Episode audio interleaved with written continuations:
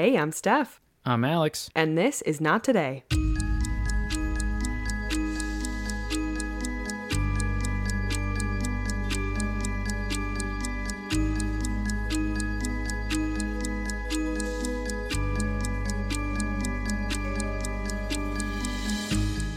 And we're live. Hello.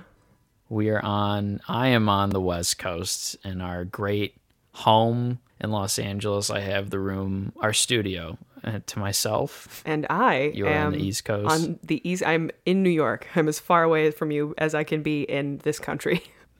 so that's good. Maybe except for Hawaii. Yeah, I guess that's true.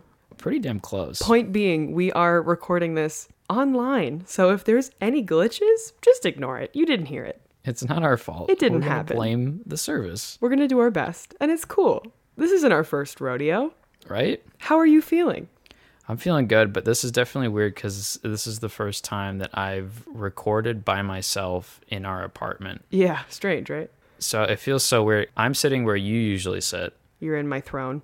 Um, yeah, so I have the throne. Good. And it's strange. That's all right. Well, it's good. It's But good we'll to, get over it. It's good to switch things up a little bit. And change it up. I am sitting in an Airbnb in Syracuse, New York. What a great city. Yeah. Have snow? Oh yeah, it was a big snowstorm today. So Big snow. Again? lots- yeah, lots of snow, lots of uh, slushiness, lots of sloshing around. It's cool. But hey, on the bright side, we're even closer to the holiday season. If you celebrate Christmas, that's really exciting. If not, then that's also cool. Enjoy the lights. You know? Enjoy the lights. Enjoy whatever else you celebrate. And like you know? Hanukkah, you know, or whatever other holidays Yeah, are you know. around this time. I don't know. But We will be taking a short vacation of one week yes. for Christmas. Yeah, to be The with one family. week we take off. Yeah, to be Yeah. with family. It's cool. Um, so yeah, that that being said, we will be doing this episode as normally scheduled, and next week there will be no episode. So don't cry, don't panic. It'll be fine. We'll come back the week after that.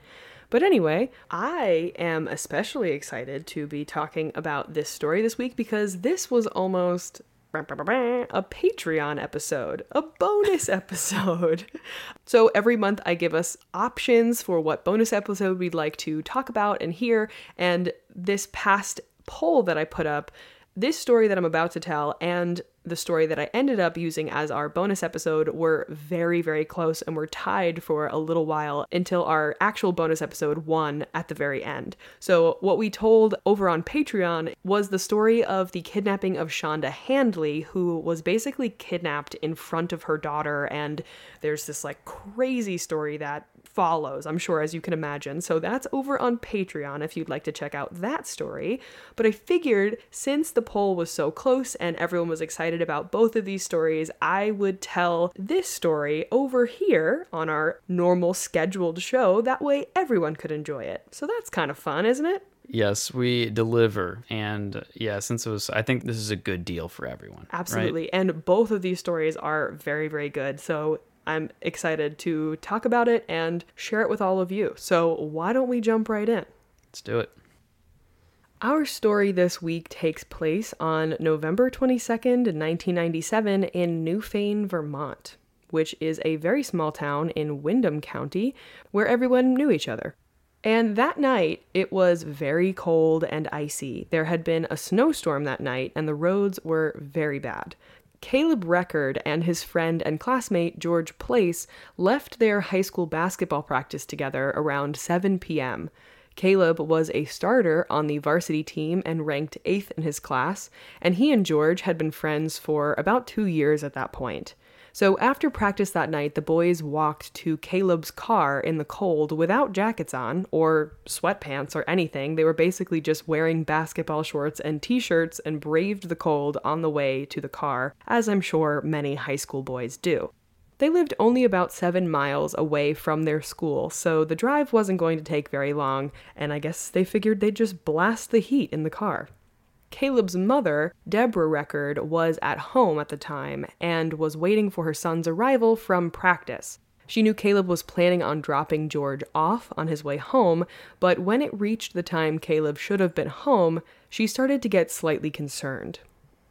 The roads, like I said, were awful that night and could often be unpredictable with the black ice.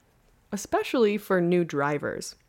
Caleb at that point hadn't had a ton of practice driving through snow, so this gave even more concern to his mother. She was actually pretty annoyed with the boys' coaches because she thought that they shouldn't have even held practice with the roads in the condition they were in. Driving in conditions like that were very difficult for even experienced drivers, let alone a 16 year old who had just been handed their license. So Caleb had taken Route 30 and then turned onto River Road to take George home. The road George lived on was a windy, one lane dirt road. It had a lot of sharp and dangerous curves, and it wasn't the safest road to be on in normal conditions, so in the snow, it was even worse. The conditions on this road were also much worse than that on Route 30, which is what he had been previously driving on. So Caleb is a new driver on a dangerous road and in even worse conditions than before. Sounds like a very bad combination of things, don't you think? I mean, it's not a confidence inspiring combo. Right. Yeah, I remember driving in Michigan. It's just like when it gets bad, it's bad. Have you ever slid through a red light? I don't think that I personally ever have, but I can imagine it would be very easy. I mean, just driving around Syracuse today in my parents' car, which is four wheel drive, we were doing a little bit of sliding around. So I can imagine in a car with like two wheel drive, you're a new driver, you've never experienced anything like that. I'm sure it can get very difficult very fast. Yeah, it gets dicey. And and you know, like once you realize it's too late too. Exactly. So it didn't take very long at all for Caleb to realize that the car wasn't responding the way it normally did when he drove. It was very difficult to control, and he was skidding all over the road. The simple task of driving his friend home had become a lot more dangerous and difficult than he had anticipated. And as he hit the brakes, the car hit a patch of black ice and kept going forward and wouldn't stop. And even worse than that, Caleb, who was trying to get control back, turned the wheel, which sent the car into a snowbank. Now, this snowbank was at the edge of a very steep hill that went straight down to a river. And as the car went off the road and through this snowbank, it went over the edge and began rolling down this very steep slope. And when I say rolling down, I don't mean the wheels rolling down the hill, I mean like the actual car itself was tumbling over itself down the hill. So they flipped around four or five times down this hill until they reached the river below. And with each flip, the windows shattered and the roof flattened more and more. And when the car came to a stop, it landed upside down in the freezing cold river. Oh my god. So was it iced over or was it water? Yeah, it was like iced over, but it was thin enough ice that they were able to break through. Oh god. and like the ice around the car shattered and it was now you know water again but it was absolutely freezing cold and as soon as the car hit the river water began flooding into the car because like i said the windows were blown out so there was no barrier between the guys and the freezing black water the boys were completely panicked as they tried to free themselves from this death trap. They were upside down, strapped into this car, and at that point, they had become completely submerged in near freezing water, and it was dark. They couldn't unbuckle their seatbelts because within seconds of hitting the water, their arms and hands went numb from the cold. And I mean, the shock of all of it was just too much. I mean, this is a true nightmare for me, I think. I mean, for anyone, I'm sure, but like to be upside down in a freezing cold river in a car buckled in, like, I don't think it gets much worse than that. And even worse. yeah, I don't know how you get out of that. No, I, I don't know. I mean, this is like truly nightmare fuel. And even worse, the car continued to shift and slide deeper into the river with the current.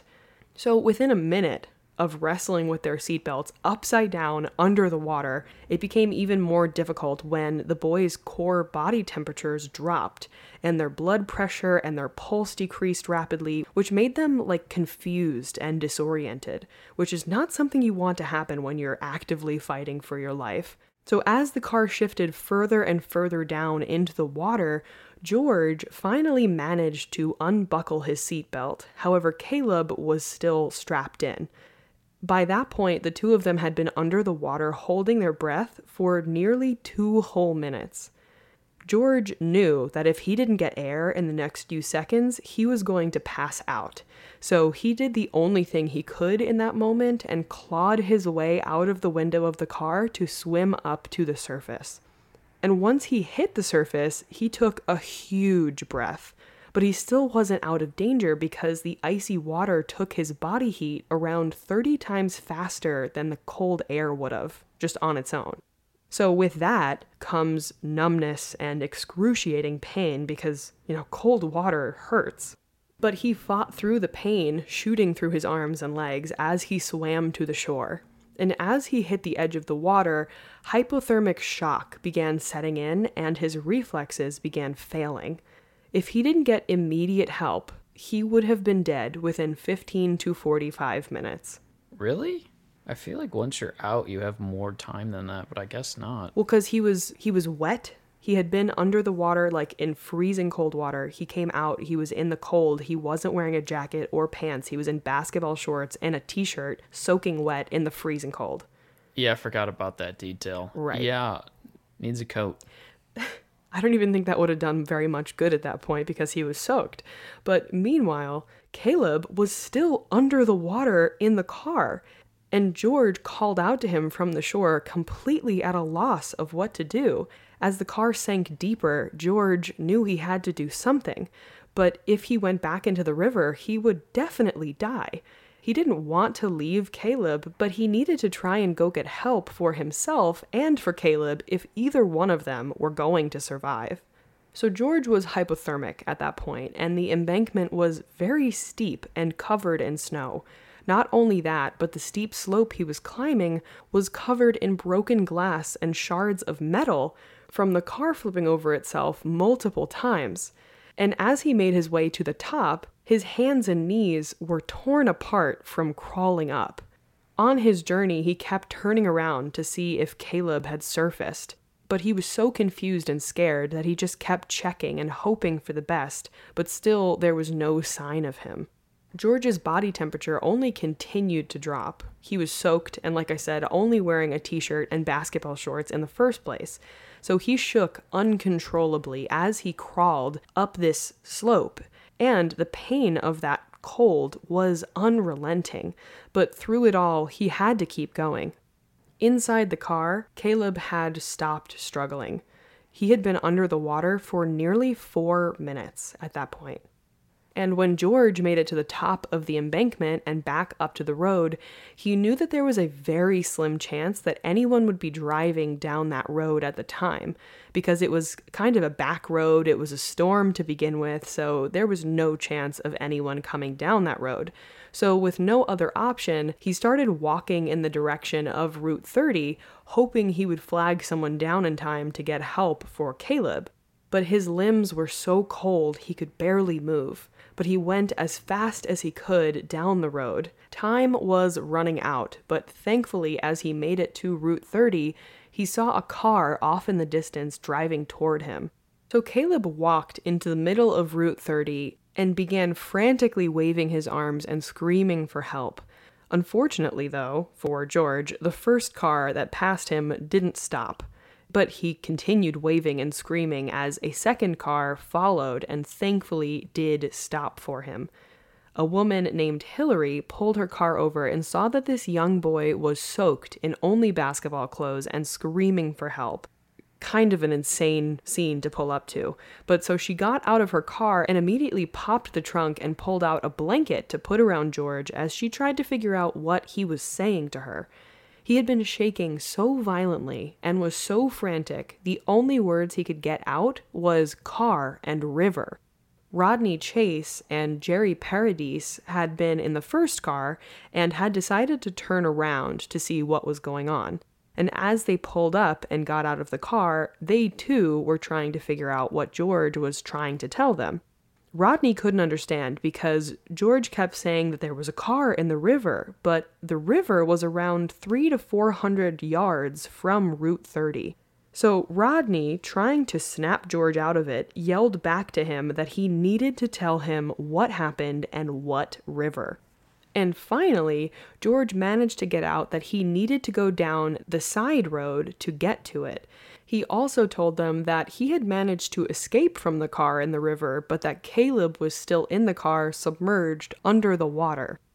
While Rodney and Jerry got back into their car to race down this side road, Hillary helped George into her car since he was freezing, and she knew that he also needed help very fast. Debbie Record, Caleb's mother, was getting only more and more anxious as time went on.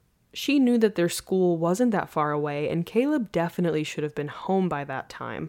But she had no idea what was actually going on. As Rodney and Jerry made their way down this river road, they scanned for any sign of an accident, and soon they came up on a sharp turn where they saw tire tracks that went off the road and down the embankment to the river below. So they pulled the car over and the two got out, and Rodney had a flashlight that they used to see down to the river. It was pretty dark, and they couldn't see much other than a car sticking out of the water below with its tires in the air. And the car itself wasn't too far into the water. It was only submerged around four to five feet from the shore, but the river itself got deep very quickly as you went in. So, seeing this car, Rodney and Jerry began climbing down the embankment to the shore because if there was a passenger in the car, they needed to get him out. Caleb at that time had been submerged for nearly 15 minutes. As Rodney and Jerry made their way down, they began bracing themselves for what they might see once they made it down to the shore. And they were certain about one thing, and that was that it was not going to be good. The bank was very steep, and they were having trouble getting down. But slowly but surely, they made it. Once at the water's edge, they needed to decide if they were going to risk their lives going into this cold water. Because the men weren't 100% sure George had actually been with someone else. So if they got into the water and there wasn't anyone in the car, they would be risking their own lives for no reason. But if there was someone submerged, they needed to act in that second. So it was a very difficult split second decision to make but ultimately they decided to go in. Yeah, I mean, if there's any chance that somebody's in the car, you got to go in. Well, yeah, that's why but, they decided to, but couldn't have been an easy decision. Yeah, and it's all happening so fast. I mean, like 10 minutes earlier, you were on the road going home. Right. So Jerry said he was mostly concerned with the idea of finding someone in the car. It wasn't the idea of going in the water. He was like, uh oh, if we actually find someone, this is going to be really bad. So Rodney went in, and the water was so cold that when he initially got in, he said that if he had been alone down there, he doesn't know if he would have actually gone forward with the rescue. That's how cold the water was. Yeah, I mean, I can understand because if you go in alone and nobody's there to like save you or help you at all, it's uh very dangerous. Yeah. Yeah. The coldness of the water was shocking, and it immediately took his breath away. It had been an extremely cold day, and the water was, of course, a hundred times worse. Meanwhile, Hillary drove George to the sheriff's office, but on their way, he slipped into shock as his body temperature continued to fall. She cranked up the heat as high and powerful as it would go because she was very concerned that he was going to succumb to hypothermia in her front seat. He was still shaking uncontrollably, and the roads were still very bad, but she drove as fast as she possibly could in those conditions. Yeah, the last thing we need is another car crash. Exactly. So by that time, Rodney had made it to the car, and when he reached down into the water to try and open the door, it was locked. He managed to reach down through the broken window to unlock the door, but then the door got stuck on the bottom of the river. So this door was not opening. And so, using all of his strength, he was able to pull the door free and then reached inside the car to find a cold human hand. Oh my God. Ugh. That was the last thing that he wanted to feel. Rodney called back to Jerry, who was still on the bank, and told him what he had felt. And he tried pulling on Caleb, but his body wouldn't budge. He was wedged between the seat and the door and no matter how hard he pulled, Rodney couldn't get him out on his own. So, seeing that Rodney was struggling, Jerry got into the water too. So by that time, Hillary had finally made it to the sheriff's office and left her car running as she ran inside to tell whoever she could find about the accident. The dispatcher at the front desk called Newbrook Fire and Rescue, which sprung a rescue team into action. And within two minutes, fire and rescue were on their way to the scene. The ER staff at Brattleboro Memorial Hospital had also heard over the police scanner that there was an overturned car in a river with a body inside and immediately sent out their rescue team in an ambulance as well. And Diane Vergara, an ER nurse, had also alerted her staff to what was going on. That way, they would expect an incoming emergency. The dispatcher at the sheriff's office then ran outside with Hillary to get George out of her car and to safety. By that point, he was pale and delirious and could hardly move. Back at the scene, Rodney was still struggling to pull Caleb out from the car because his seatbelt was still buckled. So Jerry took out his pocket knife and started cutting the seatbelt. With a pocket knife, how long does that take? And how frantic are you when you're cutting it? because I can't imagine that it happens fast and you're already going numb. Yeah, no, that's got to be the worst 30 seconds of your life, right? If getting in the water wasn't bad or feeling his cold hand, yeah, you realize seriously. there's a body. Right. So finally, after managing to cut the belt, Jerry was able to pull Caleb's freezing wet body from the car. Because of the cold, it was hard to move their own bodies, let alone carry another one out of the water. But together, the men managed to get Caleb to the riverbank.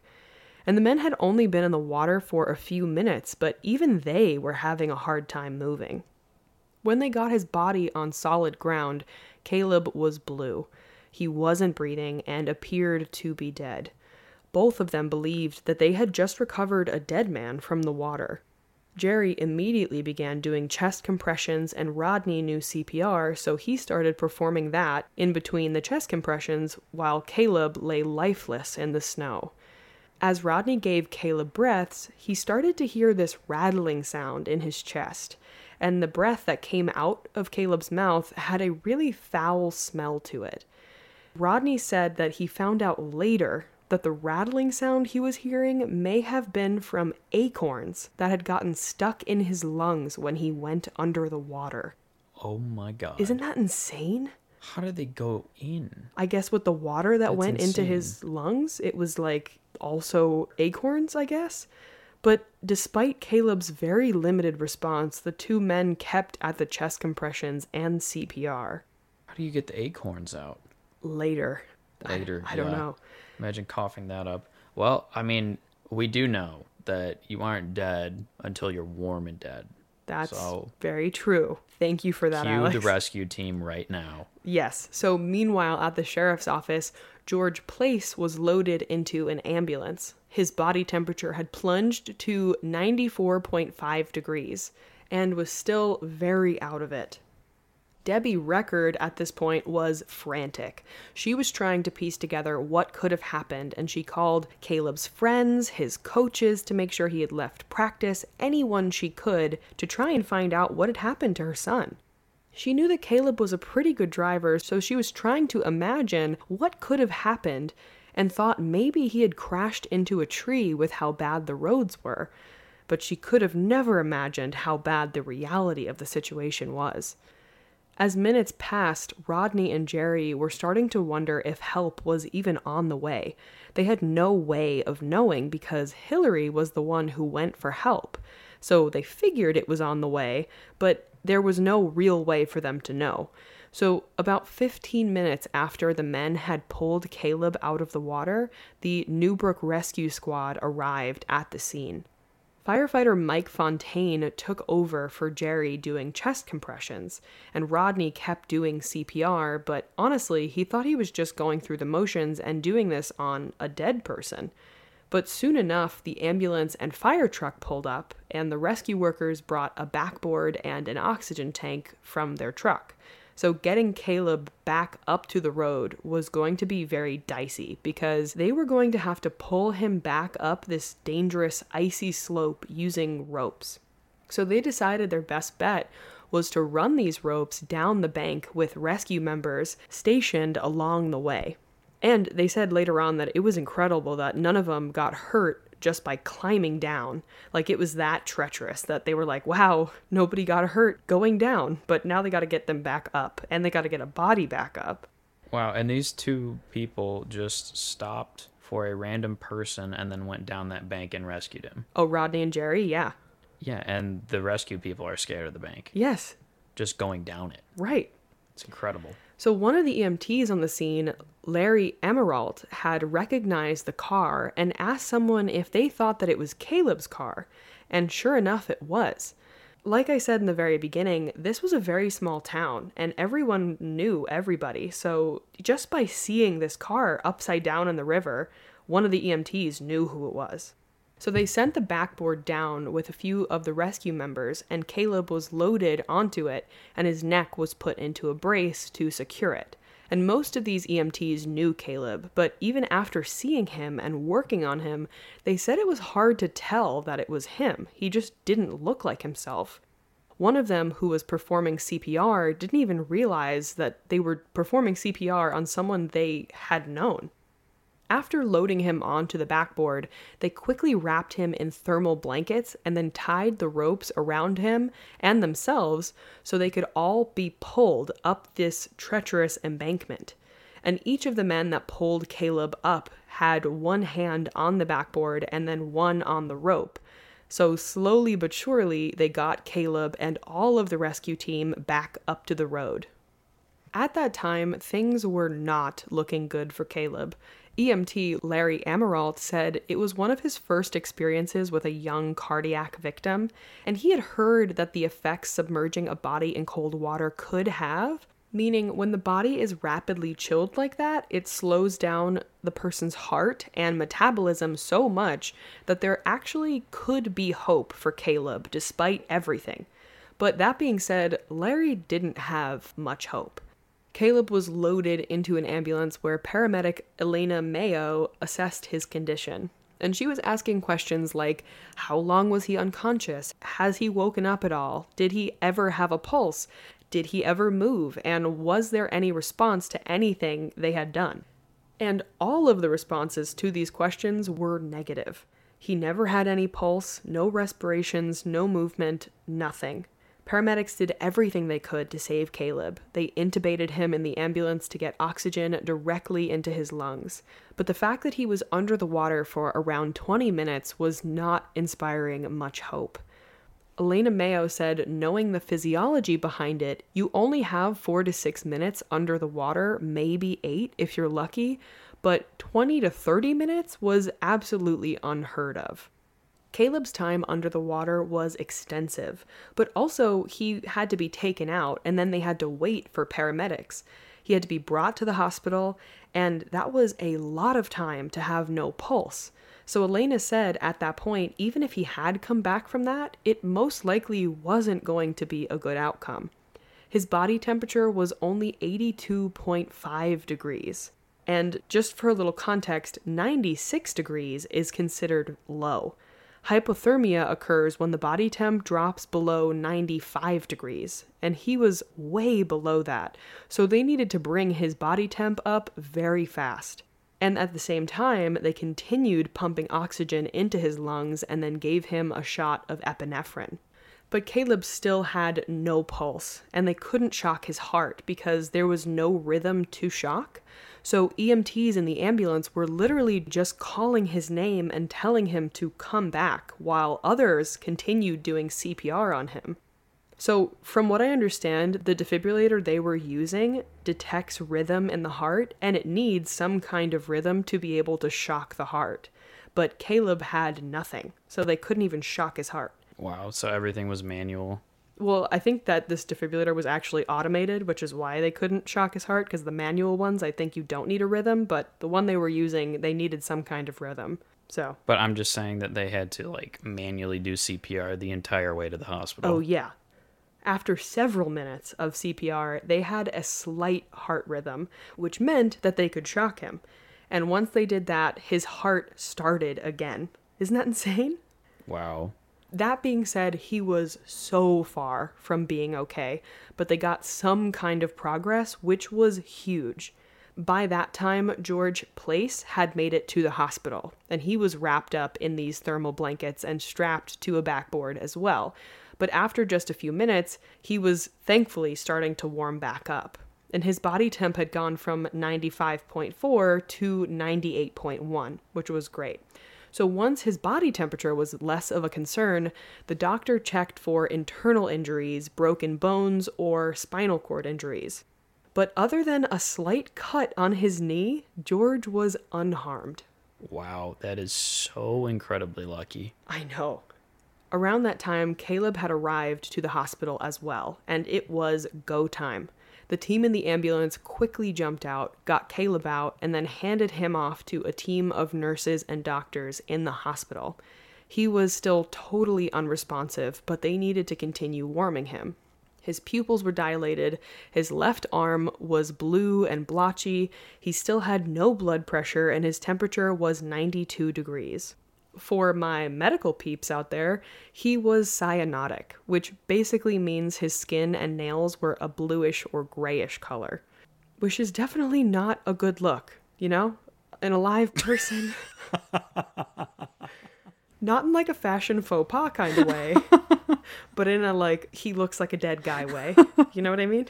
That was just like the tone that you said it in was just so funny. I wasn't. I didn't he mean it was in a funny way. basically he's been dead for 30 minutes and his uh, nails are gray blue and he himself was blue to the point where the EMTs that knew him didn't recognize him and uh, it wasn't a good look. All right, point taken.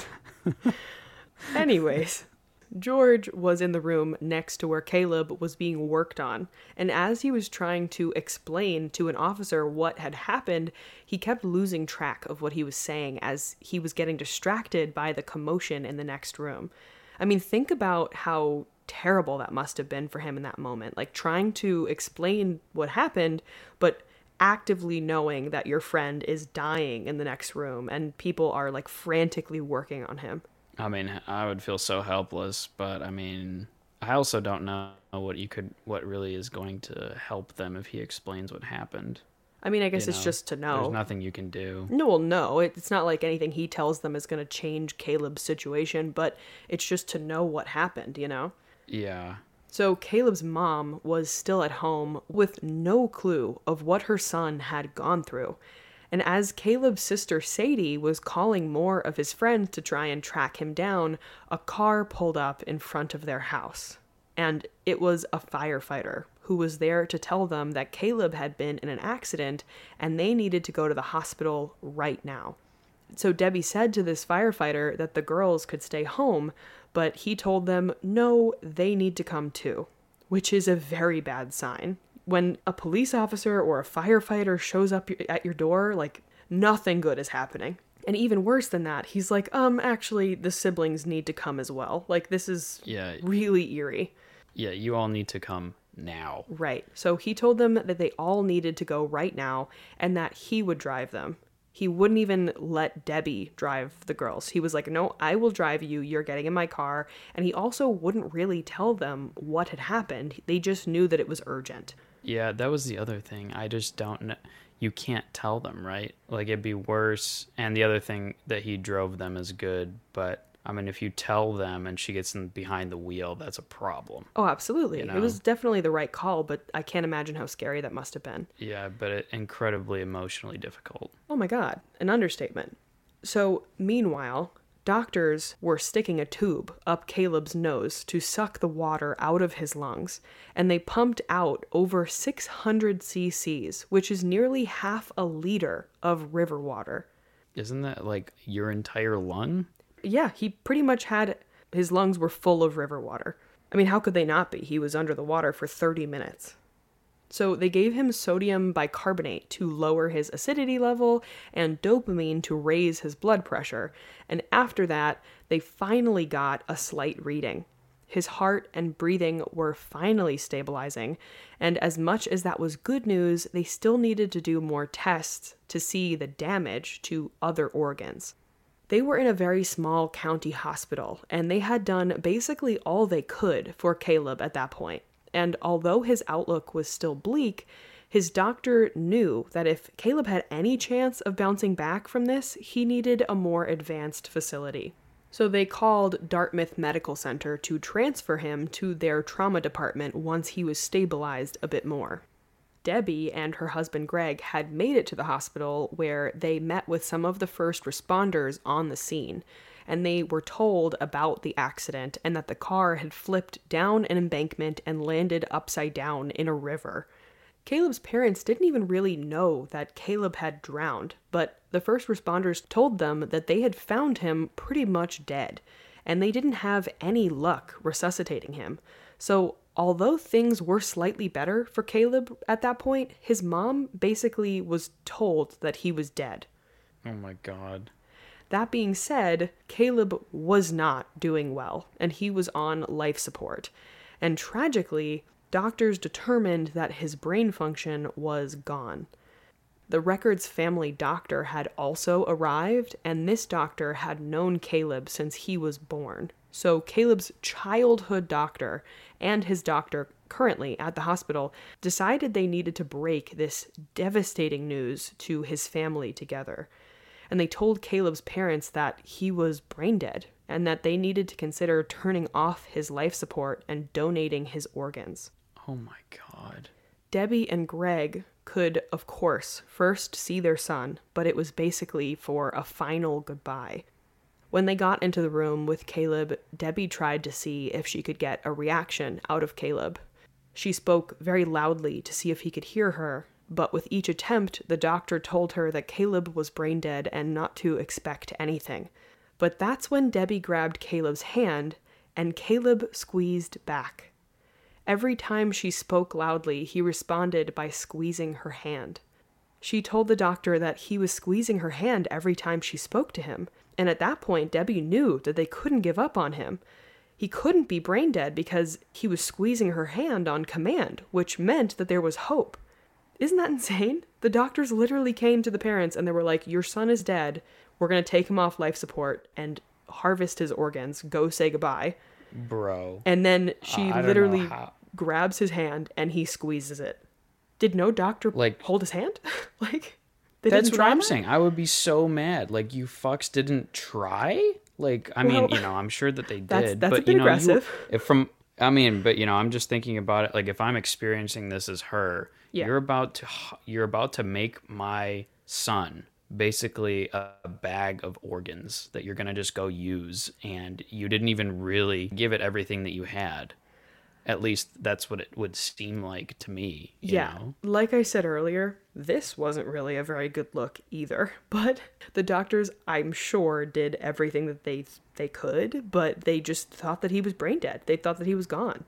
Just think about the context of the situation. He was under the water for 30 whole minutes. He had half a liter of river water in his lungs and he didn't have a pulse for I don't know, 40 minutes or something crazy like that he was he looked dead he w- almost was dead like they thought he was gone you know Yeah. but But miraculously I mean, I, I, at the same time, how many people in that situation get brought back to being stable and have a pulse and can breathe and would react to anything? no absolutely i'm just trying to give them the benefit of the doubt because these doctors and first responders did amazing work to bring him back to where he was so i'm i'm just trying to not like Oh, jump yeah. at the doctors because i mean they did amazing things you know Yeah.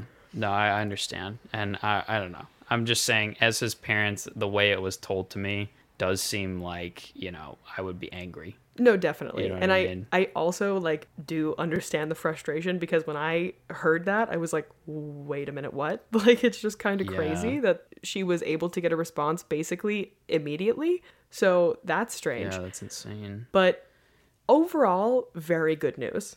Yeah. I mean, the other thing you got to think of is that everything's happening incredibly quickly. Yes. Like, you need to make all of these diagnoses and decisions, tests that you need to have, medicine that you need to give him immediately without it just needs to be a reflex, basically. Exactly. So, incredible work. One you know? hundred percent. So we went from fuck these doctors to incredible work. I'm just I that's not what I said. I said as his parents, that's exactly how I would feel. I feel like that's fair. No, I mean, if I- you go, if you tell me that my son is dead, Yeah. and that I need to give up his organs, and I go in and grab his hand, and ev- like, all of a sudden, like he's gonna live. I mean, what went on there? You know, No, I, I agree. That's how I would feel. I totally agree.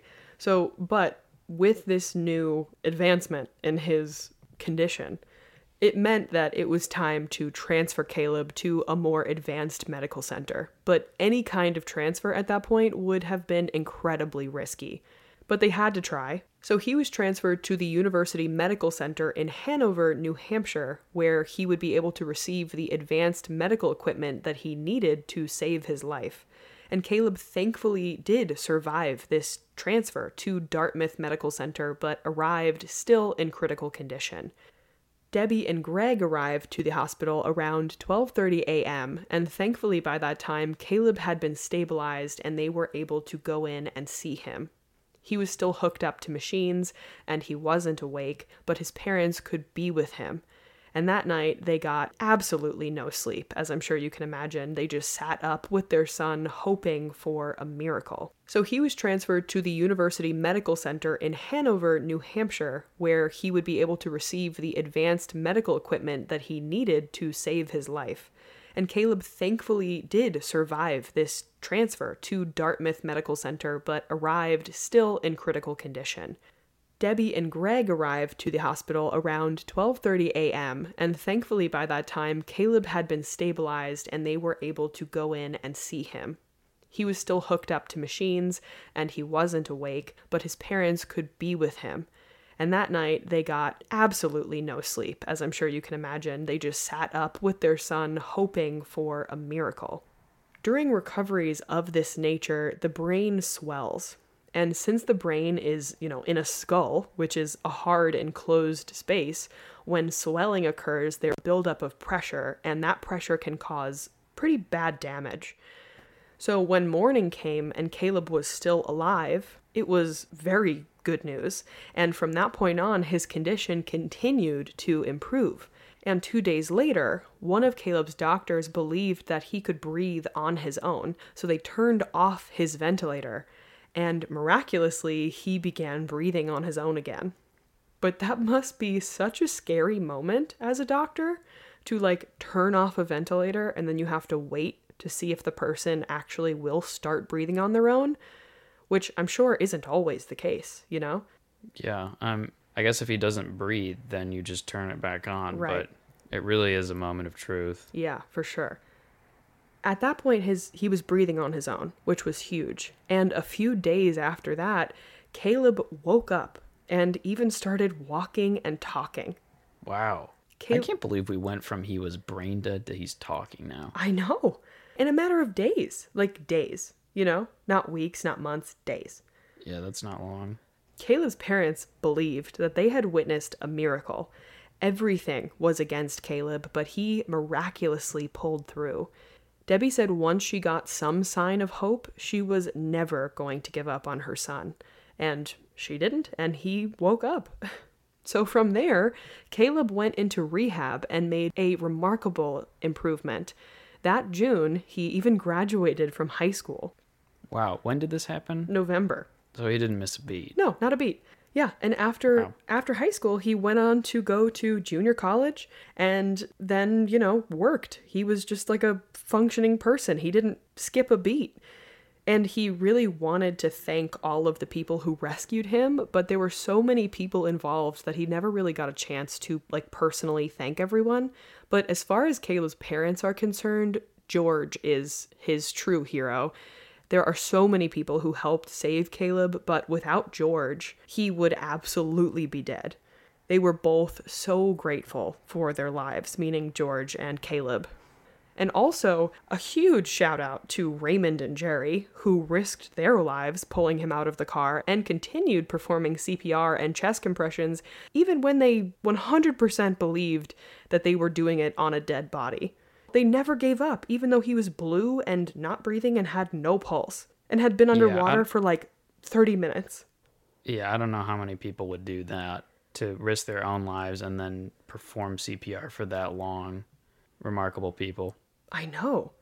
So, I unfortunately don't have much else information about where these two ended up today, but from what I know, they're great. You know, they had no complications, they made full recoveries, they both graduated. Like, they're people, they're doing their thing. Wait, so he had no damage from that? I mean, nothing that was like so long lasting that he couldn't graduate high school and go to college and then join the workforce, you know? Yeah. Did he play like basketball again? I don't have that information, unfortunately. I, I hope. I, I imagine. Oh, okay. I mean, within a the day he woke up, he was walking and talking. So I'm assuming that he was fine. Yeah, stories like these are so remarkable because I think we've told a couple where people are essentially dead for really, really long periods of time. But since they're cold, I mean, it's basically like you put their organs on ice. No, yeah. And they're able to recover with most of the time almost no damage. Right. It's really strange. And I mean, this is kind of throwing it back to like the very beginning of our podcast. It was like, what, episode three or something? But the first, I think it was like the first story you told, or I think, mm-hmm. was Anna Bagenholm. Anna, Anna Balgenholm, excuse me. Um, but she, in a very similar situation, was under the water for an extensive period of time and in the ice, essentially. But the difference between her story and this one was she had an air pocket so I was kind of unsure of how this was going to turn out as I was researching it, but was so delighted to find out that Caleb was okay despite him not having an air pocket and he had half a liter of river water in his lungs and like acorns. Like how do you if that isn't like a miracle? I don't I don't know. Like I just I don't understand. My my non-sciency brain cannot comprehend how he made it out. Yeah, I mean, if this isn't a miracle, I don't know what is. I felt the same way because when you were telling it and he didn't immediately escape, I was like, oh, it's over. And then you kept telling the story and you didn't say that Caleb was dead. And then I remembered Anna Bagenholm's story because she did find an air pocket, but after that, she was unconscious under the water for over an hour. Right. And then she had to be airlifted to a hospital. So she was, I think, clinically dead for four hours. I forgot how th- long it actually was for her. It was really long. And I want to say that her body temperature was like in the 60s. Yeah, she was like one of the lowest body temperatures like ever recorded and like you know for someone who uh, survived right it wasn't the lowest but it was like one of the lowest right yeah I think someone else like they beat her. It's such a weird yeah. thing to say that for. They but, broke the world record. Um, They're in the Guinness Book of World Records. Yeah, the the Guinness record that no one wants. No, God um, no. But uh, yeah, so once I realized that, I, I, had a lot of hope for for Caleb, and then when you said that his body temperature was 82, I was like, that is insane but you know it's not impossible for him yeah. to come back from that. Yeah i mean that's what the emts and like you know the people rescuing him were pretty much banking on. They were like okay theoretically we know that he could survive science says that you gotta be warm and dead. So he might pull through, and none of them like skipped a beat, and they all just put all they're all into it, and he made it out. So it's just it's such an incredible story. Honestly, I was shocked when I because as I was researching it, I was like, oh god, I really hope he doesn't die. Like that's I know that would be so, so sad. sad. I mean, he was 16 years old, you know. Yeah, so young. It would have been and terrible. Dude, the earful that this basketball coach must have gotten. Oh my god. I mean, it's not his after fault. all this. Like I know it's not his fault, but you know. You got to feel kind of shitty after that, you know. you, you got to feel at least partially responsible, don't right. you? Well, I mean, it's I don't know, but I mean, I, you're not really, but you know, if they hadn't practiced you know? Let's not throw blame around. It was just shitty conditions i'm not i'm not throwing blame but i know that his mom was not happy about it. Yeah i mean it's definitely voiced her opinion and then he had practice anyway. I mean i get you know it's the northeast. Snow happens all the time. Right right. We get it but um no it's definitely dicey when new drivers are having to experience conditions like that like driving in snow or like really intense rain or icy conditions. Like it's really scary. It's very, very scary, even for an experienced driver. And he was 16 years old. He had just gotten his license. Like it's terrifying Yeah. to think of. Yeah, and I feel that young drivers have a false sense of confidence until you've at least lost control of your car in the snow at least once. Right. Because I don't know if this it was like this for you, but for me, I just remember kind of going through driving assuming that I would never get in a car crash. There was like this weird mental block for me where I was just like it can't happen. And then there was one time where I slid through a red light because it was coming off a freeway bridge and into a light downhill. And Damn. I tried to stop quick and I just slid right through the entire intersection. That's so scary. And uh, luckily the cars had stopped. But I mean, there comes a point where you know you're not going to stop and you just speed up. Right. And Also, you really, really, it hits home that you need to be very careful in the snow and especially on ice. Absolutely. I mean, also, like, it's lucky that those cars could even stop for you because you can't stop short in snow like that or like in, in road conditions like that because even if you hit the brakes, you'll just keep going, you know? Like, there could have been like a full intersection crash, essentially. Yeah, 100%. That's scary. Well, I got lucky because they were stopped and then they had a green to go, Oh, but they sure. saw me, you know, They're like, this bozo. yeah. Well, that's good. yeah, this idiot. But yeah, in- incredibly lucky and just a, a ton of remarkable people working together uh, Absolutely. to save his life. I mean, I can't. How how grateful are you for for life after that? And so young to realize that. Yeah. I mean, I, I, I'm really curious what his perspective, like just his outlook on life, is now. Yeah, I mean, Caleb and George said that they are both so incredibly grateful to just be living. Like every day is is a a, a blessing in a I don't know, like if I don't that's not the word I'm looking for, but like it's you're so lucky to be alive. Like life is truly so short and you can leave in a second. Like something crazy can happen like that and I don't know, it just it gives you a lot of perspective, I'm sure. For sure. Um, and put that in the gratitude journal. Absolutely. Let's gratitude that in our journals, everyone. everyone, pull out your journal. Write down that you are grateful to be alive today. Anyways, uh, shall we move on to our good things? Why don't you go first? Okay.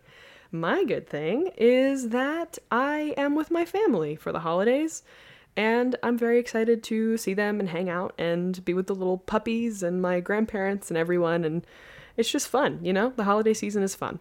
Amen. Amen to family. Shout out to the Fitz.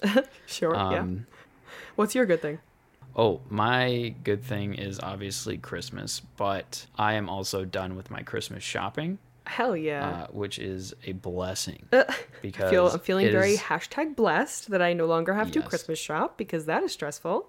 yes. Shout out to Amazon for making this possible. Lord. But I always get stressed um, buying gifts and buying them on time, and, you know, making sure it arrives before and all that stuff. So to have it be over relatively early for me, Yeah. even though this is pretty close to Christmas, is uh, very nice. Also, to be clear, this is hashtag not spawn by Amazon.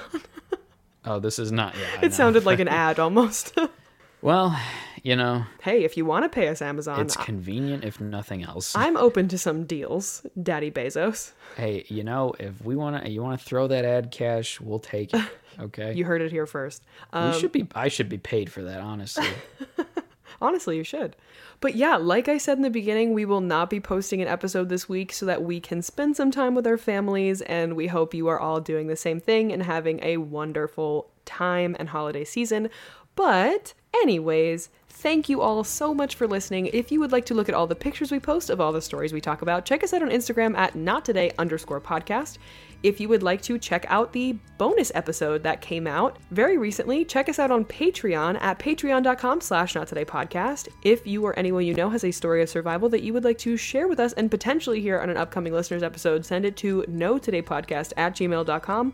We have a TikTok that is not today podcast and a Twitter that is not today podcast, but the T on the end of podcast is a three. because that makes sense. And just keep breathing. Yeah. Yeah.